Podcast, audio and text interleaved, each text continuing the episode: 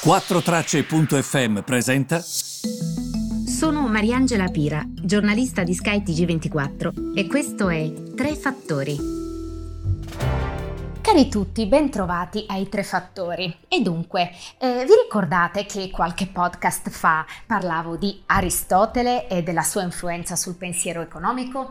Allora sono andata un po' a scartabellare tra i suoi libri, tra le cose che ha scritto di economia, devo dire che è stato molto bello. E mh, mm, tra l'altro mi viene in mente eh, un qualcosa che voglio condividere con voi. So benissimo che l'istituzione dell'economia a sé stante è nata dopo, quindi è nata con eh, di fatto Adam Smith alla fine, no? Con il suo famoso libro La ricchezza delle nazioni, Wealth of Nations.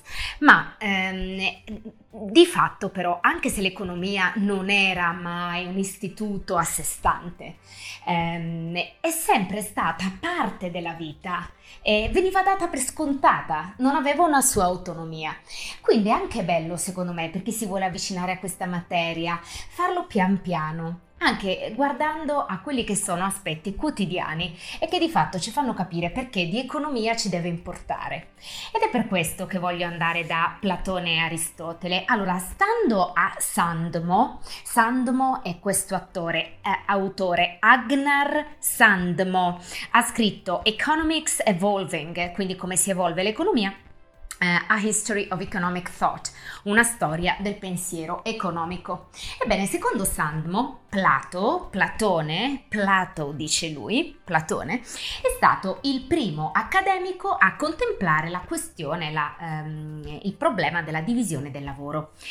E cosa suggeriva Platone? Suggeriva sostanzialmente che la divisione del lavoro era totalmente dipendente dalla natura degli individui. Quindi voi immaginatevi Platone che guarda le persone intorno a sé in, e si trova ad Atene, in un'Atene che in quel momento sta fiorendo e, ehm, e lui dice sostanzialmente che a seconda eh, di come una persona ehm, è di carattere, ehm, farà sostanzialmente eh, un determinato lavoro. Quindi dipende molto dalla natura, dal carattere degli individui, ripeto, ma anche dalla natura, eh? anche dalla natura. Mentre Adam Smith eh, nel XVIII eh, secolo, insieme ad altri con lui, vedrà la questione completamente in modo differente, ovvero eh, stando a Smith, alla nascita, due persone sono le stesse, ovvero alla nascita non ci sono differenze tra un filosofo e una persona che fa un mestiere di um, più umili um, caratteristiche. Eh, sono sostanzialmente gli stessi, o perlomeno le differenze sono davvero um, quasi impercettibili, non le vediamo. Il fattore, secondo Adam Smith, che invece ha una influenza significativa su cosa diventerà un individuo in futuro, diventerà un filosofo, diventerà altro, è la qualità dell'istruzione che riceve.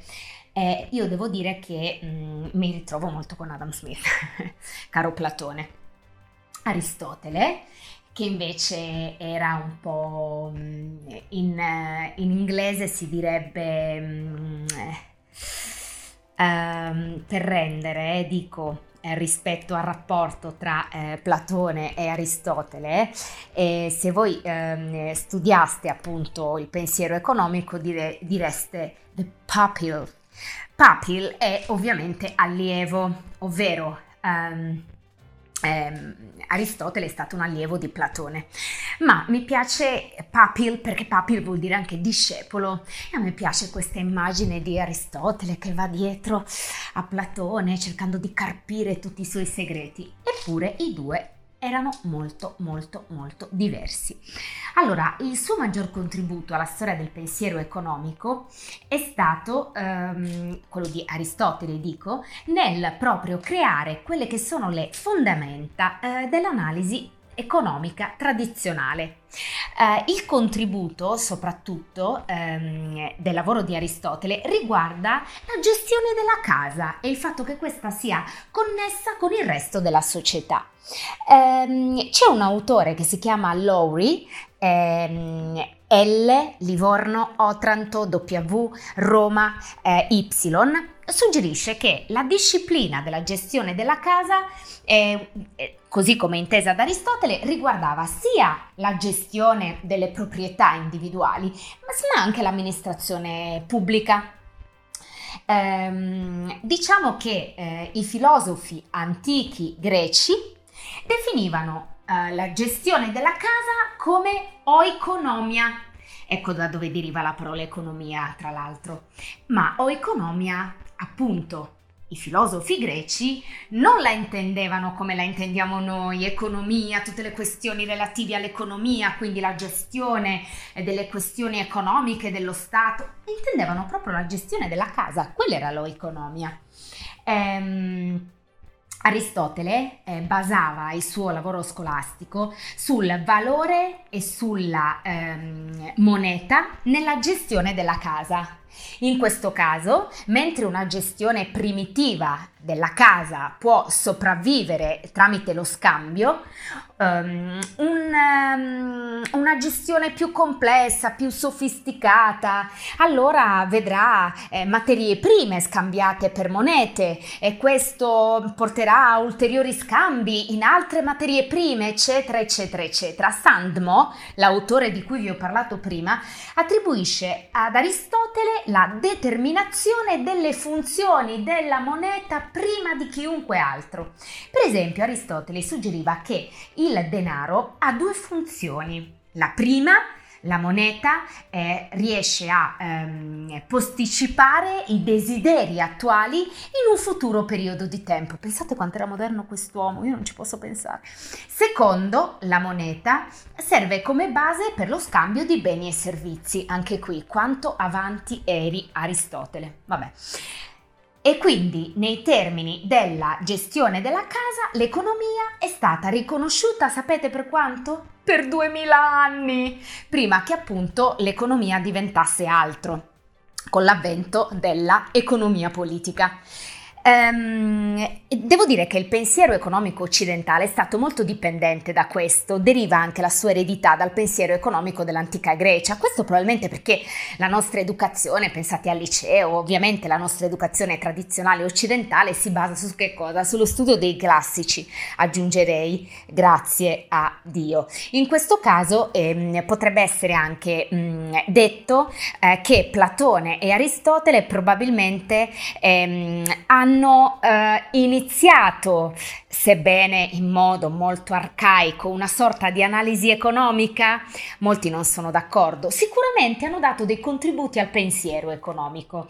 Eh, ci sono invece alcuni studiosi eh, che... Mh, mm, dicono che loro non hanno di- contribuito direttamente all'analisi economica proprio perché è primitiva, ma sicuramente hanno sviluppato delle tecniche per risolvere problemi economici.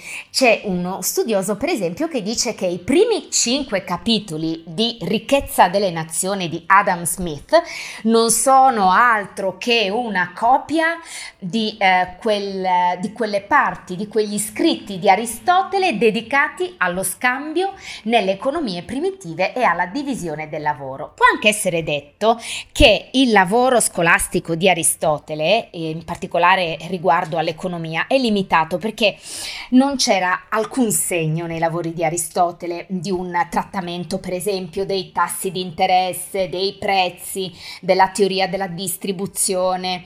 Questo è certo. Um, molti dicono, per esempio, eh, c'è questo um, eh, studioso che si chiama Schumpeter, che dice sostanzialmente eh, che ehm, è molto importante distinguere tra l'analisi economica che loro non avrebbero fatto e una descrizione mera, un po' poverella, delle attività economiche.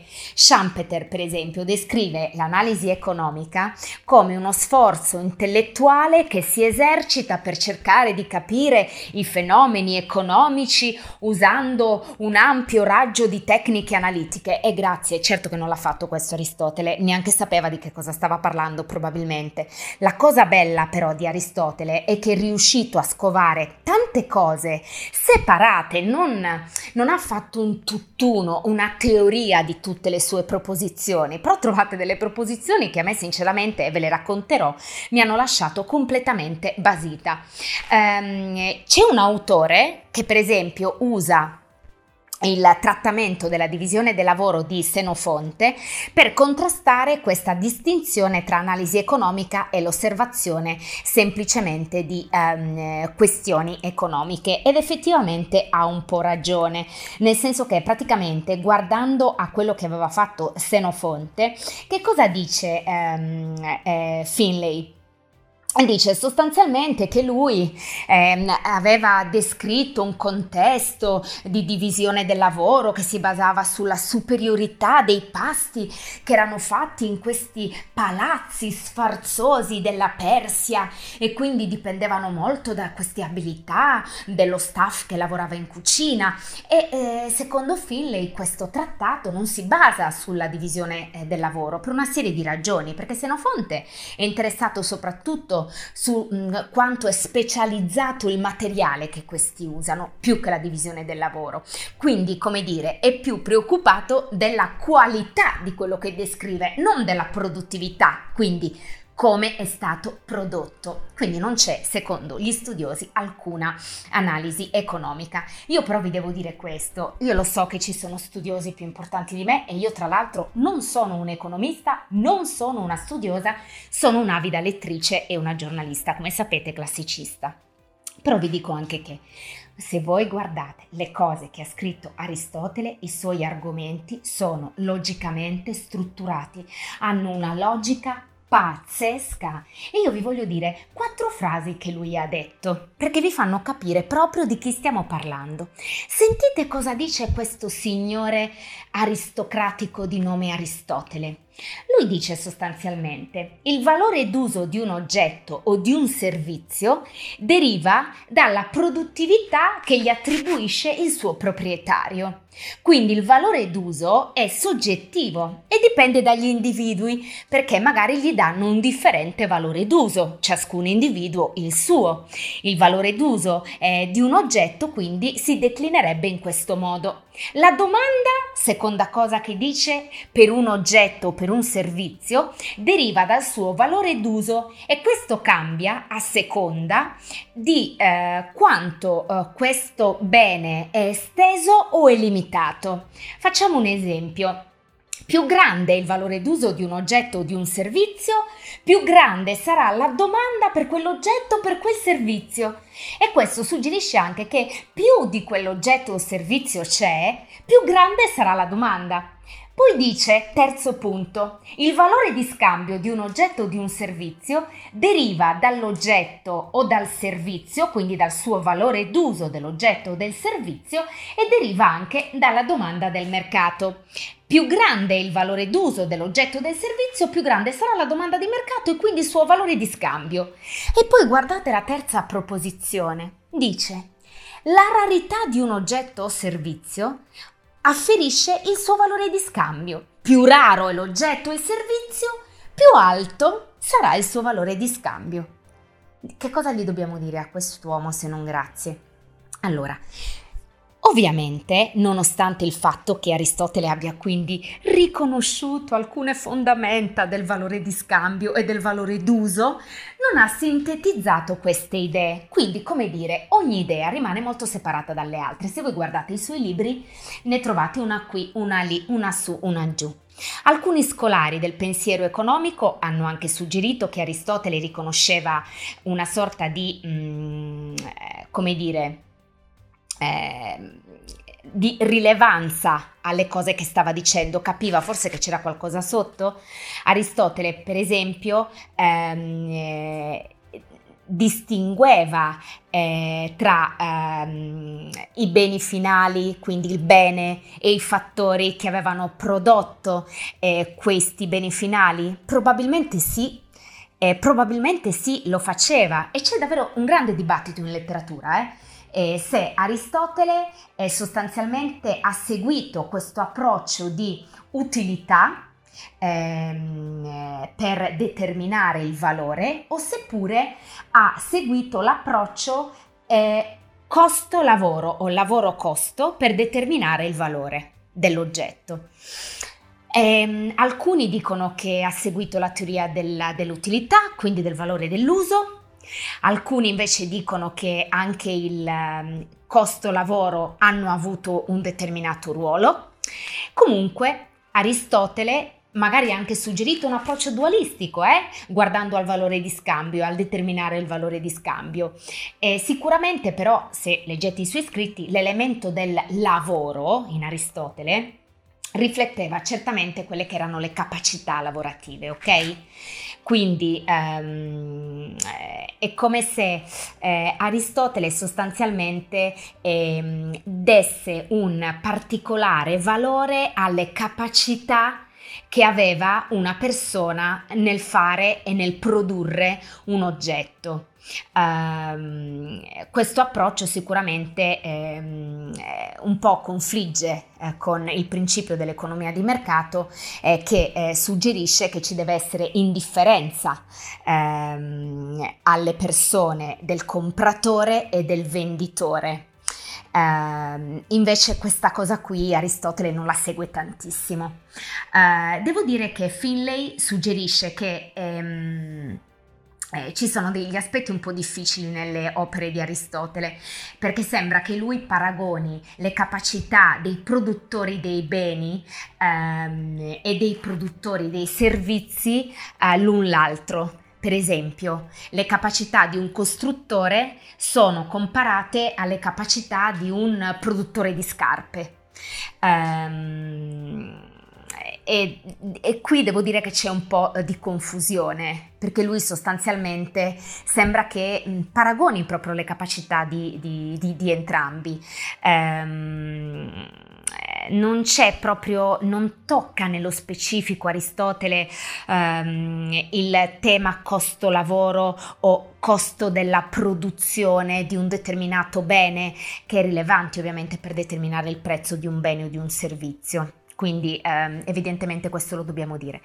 Um, eh, il pensiero economico greco e la sua connessione, diciamo, al lavoro degli economisti del, XVIII secolo come Adam Smith è assolutamente importante. I filosofi greci eh, sicuramente hanno eh, costruito un po' le fondamenta del pensiero economico classico occidentale, soprattutto sul valore di scambio, sulla teoria dell'utilità ehm, eh, e devo dire che eh, questo lo hanno fatto senz'altro. mentre i filosofi antichi greci realizzavano che la moneta aveva delle funzioni specifiche, però come abbiamo visto non c'era alcun segno nelle opere di Aristotele di un diretto eh, trattamento proprio del tasso di interesse, degli interessi semplicemente del prezzo, della teoria della distribuzione. Ed è chiaro anche che Adam Smith sicuramente ha preso qualcosa dalla storia mm, del pensiero economico greco, eh? ehm, però su altre questioni mh, ha intrapreso proprio una strada differente. Ehm, ovviamente di questa eh, strada differente lo abbiamo già visto nell'esempio che vi ho citato come primo, ovvero la divisione del lavoro, come la pensavano in modo diverso Platone e Adam Smith, ma ne parleremo poi anche nelle prossime puntate perché andando avanti devo dire che ci saranno uh, tante tante tante cose di cui parlare, vedrete. E grazie e alla prossima puntata.